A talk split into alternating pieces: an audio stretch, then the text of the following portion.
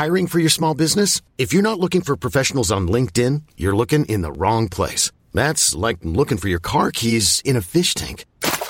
LinkedIn helps you hire professionals you can't find anywhere else, even those who aren't actively searching for a new job but might be open to the perfect role. In a given month, over 70% of LinkedIn users don't even visit other leading job sites. So start looking in the right place. With LinkedIn, you can hire professionals like a professional. Post your free job on linkedin.com slash achieve today. O que podemos aprender com a carta de Paulo Filemon? Comentário de Mari Persona. Essa é uma carta pessoal. Ela não é uma carta apostólica enviada a uma igreja, como são outras cartas do apóstolo Paulo.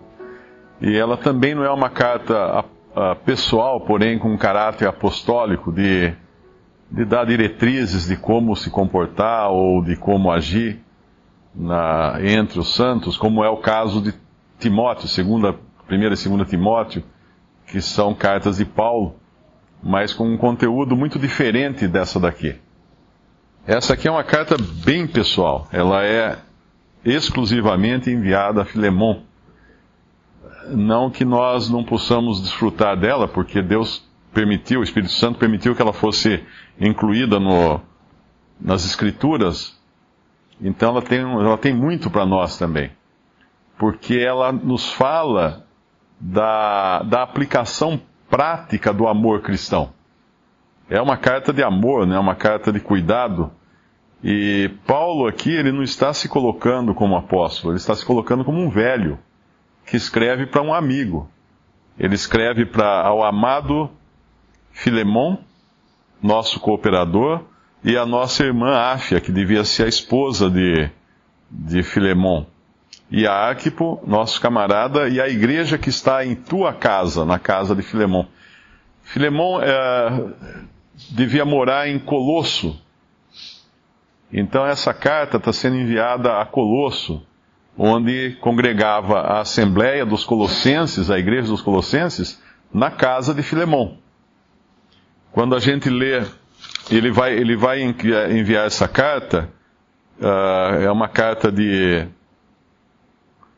uh, para encomendar né, aos cuidados de, de Filemon, um escravo de Filemon que havia fugido, que é Onésimo, que ele vai começar a falar a partir do versículo 8, do versículo 10. Onésimo era um escravo de Filemon que fugiu, acabou provavelmente preso na mesma prisão de Paulo, ouviu o evangelho da boca de Paulo e se converteu. Por isso que Paulo o chama de meu filho, no versículo 10. Peço-te por meu filho Onésimo, que gerei nas minhas prisões, o qual no outro tempo te foi inútil, mas agora a ti e a mim muito útil, eu o tornei a enviar. Porque ele foi inútil, ele não era um escravo, era um escravo, mas nas coisas só desse mundo ele podia ser útil. Mas agora ele volta, ele deve ter sido solto, Paulo envia com essa carta para Filemon, uh, encomendando então Onésimo a Filemon, não agora como um escravo, embora Paulo reconheça uh, a autoridade que, Oné, que tinha sobre Onésimo, e reconheça, Paulo não, não contesta a posição social de um e de outro. E isso é uma lição para nós também. Ele não fala para Onésimo, ó oh, meu filho, vai para outro lugar, não volta lá que você vai virar, você vai ser escravo de novo, agora você é cristão, você não precisa ser escravo. Não, ele reconhece, porque havia uma ordem na sociedade naquele tempo, e haviam os, os senhores e haviam os escravos. Existiam senhores e escravos. O, o, quando a gente fala escravo na Bíblia, é importante lembrar que eles, o escravo no, nos tempos do Senhor Jesus, ou nos, nos tempos apostólicos, não eram pessoas que eram discriminadas pela cor da pele, como eram os escravos no tempo do Brasil colonial. Os escravos eram pessoas do mesmo povo. Alguns uh, ou eram conquistados em batalhas por um país, depois ele passava a servir. Alguns se faziam escravos. Uma pessoa tinha uma dívida muito grande, não conseguia pagar, ela se fazia escrava da pessoa para quem ela devia, como uma forma de pagar a dívida. O escravo tinha uma posição também social. ele, ele tinha regalias que não tinha, por exemplo, um escravo nos tempos do, do Brasil colonial. Um escravo podia comprar a sua, a sua libertação, ou a sua mudança de posição. Então é difícil a gente entender escravidão nos tempos bíblicos com a escravidão, tentando aplicar os conceitos de escravidão no Brasil colonial. Não tem nada a ver uma coisa com a outra. Nós sabemos que, por exemplo, o eunuco, que era, que era oficial da rainha de, de, da, da, da Etiópia, ele era um escravo. Ele era um escravo, um escravo castrado, como eram todos os escravos que serviam a uma rainha para evitar que houvesse o intercurso entre o escravo e a rainha e assim contaminasse a linhagem uh, real. Então eles eram castrados, aqueles que tinham acesso à rainha eram castrados. E assim era o eunuco. Ele era um escravo, mas ao mesmo tempo ele era um oficial da corte. Então ele tinha certas regalias ah, é mais, é mais parecido com a escravidão chinesa dos tempos do, do, dos impérios chineses. Quando a gente vê esses filmes de história da China, a gente vê que eles eram uma classe respeitada, inclusive, dentro da sociedade chinesa, mas eram escravos. Uh, e esse é o que é o caso de, de Onésimo. Se nós lermos lá em Colossenses capítulo 4, nós vamos encontrar Onésimo. E nós vamos encontrar Paulo enviando Onésimo, eu não sei se foi nessa mesma ocasião, talvez seja, que Paulo estava enviando Onésimo. Capítulo 4 de, de, de Colossenses, versículo 7. Tíquico, irmão amado e fiel ministro e conservo no Senhor, vos fará saber o meu estado, o qual vos enviei para o mesmo fim, para que saiba do vosso estado e console os vossos corações, juntamente com Onésimo, amado e fiel irmão, que é dos vossos, ou seja, ele é da, da Assembleia de Colosso, ele é dos Colossenses. Eles vos farão saber tudo o que por aqui se passa. Então Paulo envia Onésimo, mas agora num outro caráter. De inútil ele passou a ser útil. E ele pede encarecidamente, por isso que não é uma carta num espírito de um apóstolo, ele pede encarecidamente a, a Filemon que receba com amor cristão porque agora ele será útil. E ele já está sendo útil no, no fato de ser enviado, com notícias, inclusive, do que estava acontecendo na prisão com Paulo e outros que porventura estavam presos com ele. Então ele já está até numa missão, como um irmão. Ele fala, meu, meu amado irmão, está indo, tá indo meu amado irmão. E Paulo pede isso como velho, ele fala no versículo 9. Todavia peço-te antes por caridade, por amor, sendo eu tal como sou, Paulo o velho e também agora prisioneiro de Jesus Cristo. Ele, ele apela para as afeições de Filemão. Não para não, não, coloca isso como autoridade apostólica. Ó, você recebe ele porque eu estou mandando. Não. Ele apela para as afeições. Ele, teria que ser recebido com o amor que, que Filemão certamente poderia dispensar ele. E no, no, no versículo 13, versículo 12, e tu torna a recebê-lo como as minhas entranhas. Tamanha era a associação que Paulo agora tinha com esse que era seu filho na fé, esse a quem ele tinha pregado o evangelho, que uh, Filemão devia recebê-lo como o próprio Paulo, como o próprio coração de Paulo, se estivesse sendo mandado a ele. E ele fala ainda: Eu bem o quisera conservar comigo, para que por ti me servisse nas prisões do Evangelho, mas nada quis fazer sem o teu parecer, para que o teu benefício não fosse como por força, mas voluntário. Mas voluntário. Mais à frente, nós vemos uma. A gente poderia falar assim, é, fica, é fácil para Paulo falar, né? Ele, o escravo fugiu, deu um prejuízo tremendo para Filemão, e Paulo agora manda de volta, fala assim, ó, esquece tudo aí, recebe ele, tudo bem e tal. Mas não, o amor cristão, ele sempre vai acompanhado de comprometimento. Ele nunca vai de graça, assim, de graça no sentido, claro que o amor vai de graça, né? Mas nunca vai sem que alguém perca alguma coisa. Uh, o cristão, a gente sempre tem aquele, aquele receio de ser considerado um, um, perdedor nesse mundo, né? Os jovens têm muito essa, essa coisa, né? De ser achado um perdedor. Mas o cristão é o perdedor. Quando existe qualquer questão, qualquer demanda na, nesta vida, o cristão é aquele que deve sair perdendo. Por incrível que pareça, é difícil falar uma coisa dessas, né? Mas o Senhor não me ensinou isso. Se der um tapa, dá outra face. Se é, obrigar a caminhar uma milha, caminha duas. O Senhor mostrou que o cristão ele tem que se colocar na posição daquele que paga, daquele que sofre o dano. Quando, quando ele fala em Coríntios, uh, ele fala que já era uma vergonha os irmãos terem demandas e levar essas demandas entre os incrédulos, para serem julgadas entre os incrédulos. Que já era uma vergonha ter, ter demandas entre eles, e ainda mais levar para serem julgadas entre incrédulos. Ele fala: por que vocês não sofrem o dano? Por que não assumem o prejuízo, por assim dizer? Né? Porque essa é a posição do cristão, assumir o prejuízo. A nossa carne eh, detesta isso, né? A gente quer fazer valer a nossa opinião, valer os nossos direitos, mas o cristão não tem direitos aqui nesse mundo. Seus direitos são todos reservados em Cristo no céu. Aqui nós temos deveres. E assim Paulo, no versículo 16, depois que ele fala que já não está enviando como servo, antes mais do que servo como irmão amado, particularmente de mim, e quanto mais de ti, assim na carne como no Senhor.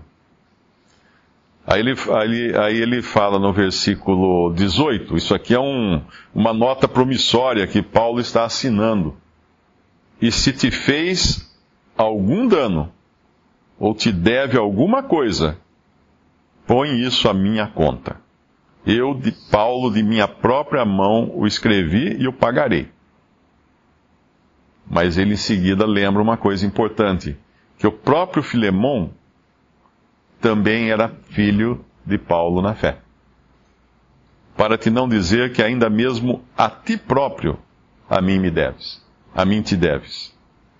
Provavelmente Paulo tinha pregado o evangelho para Filemão e Filemão tinha se convertido pelo ministério de Paulo. Mas mesmo assim, ele escreve da sua própria mão. Talvez esse trecho da carta era muito comum uh, o apóstolo ditar uma carta e alguém escrever.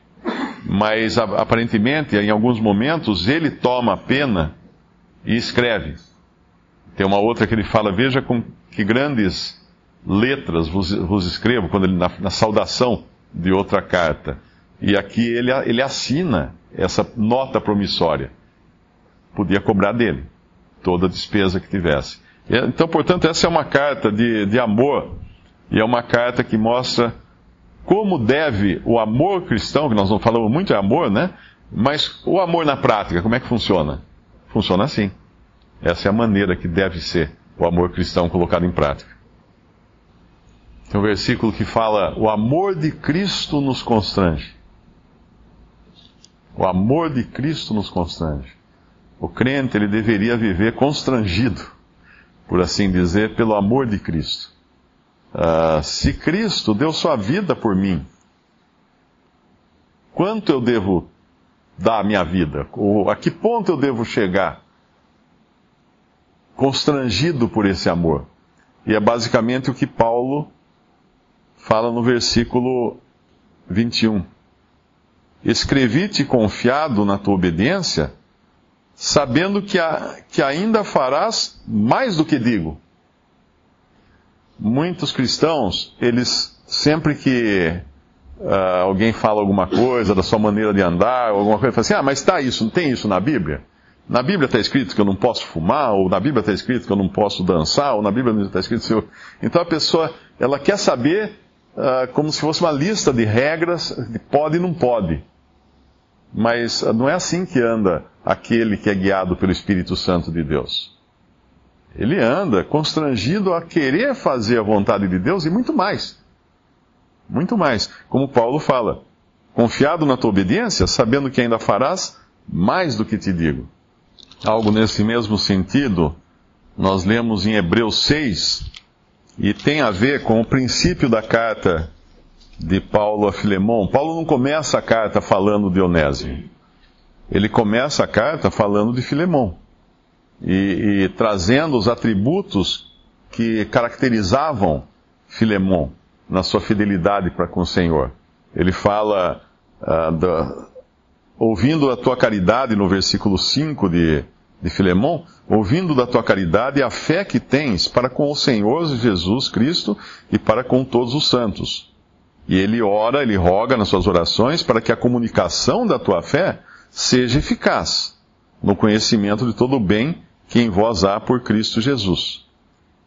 Tive grande gozo e consolação da tua caridade, ou do teu amor, porque por ti, ó irmão, as entranhas dos santos foram recriadas.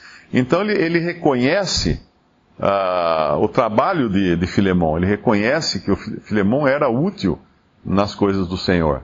Ele começa assim, então, trazendo à memória essas coisas, porque essas coisas não estavam só na memória de Paulo, elas estavam na memória de Deus. Elas estavam guardadas na memória de Deus. E é importante também nós reconhecermos nos irmãos coisas que estão guardadas na memória de Deus. Para assim termos o mesmo pensamento que Deus tem em relação a eles. Muitas vezes nós não gostamos de um ou não gostamos de outro, mas a, a pergunta seguinte é a seguinte: o que Deus acha desse irmão que foi comprado pelo sangue de Cristo e que Deus tem uma, uma opinião sobre ele? Qual seria a opinião que Deus teria sobre ele? E aí nós vemos lá em, em Hebreus 6 uma exortação feita agora de uma, num caráter mais genérico, versículo 9. Mas de vós, ó amados, ele está falando agora no contraste daqueles que se ocupavam com uh, apenas com cerimônias e não tinham uma vida realmente, uma vida real em Cristo, ou não, não, pelo menos não demonstravam essa vida em Cristo. Ele fala da, isso no capítulo 1 em diante. Alguns que nem sequer, uh, nem sequer eram salvos, porque eles tinham apenas provado a palavra de Deus, as virtudes do, do século futuro, recaíram, uh, eles não tinham a salvação. Capítulo 6, no princípio do capítulo. Mas aqui, no versículo 9, ele vai falar o que ele espera agora, o que Deus espera dos que são realmente salvos, dos que têm vida em Cristo. Mas, vós, mas de vós, ó amados, é o contraste aqui. Esperamos coisas melhores e coisas que acompanham a salvação, ainda que assim falamos, porque Deus não é injusto para se esquecer da vossa obra e do trabalho da caridade ou do trabalho do amor que para com o seu nome mostrastes, enquanto, servis, enquanto servistes aos santos e ainda servis. Mas desejamos que cada um de vós mostre o mesmo cuidado até o fim, para completa certeza da esperança para que vos não façais negligentes, mas sejais imitadores dos que pela fé e paciência herdam as promessas. Aqui é a memória de Deus, porque Deus não é injusto para se esquecer da obra e da vossa obra e do trabalho da caridade que para com o seu, o seu nome mostrastes, enquanto servistes aos santos e ainda servis. Faz lembrar a passagem que o Senhor fala de que não será, não será esquecido nem sequer um, um copo d'água que foi dado a, a um discípulo de Cristo. E aqui Filemão é lembrado, então, uh, é trazido à memória essas qualidades que Filemão tinha em Cristo. Visite respondi.com.br. Visite também 3minutos.net.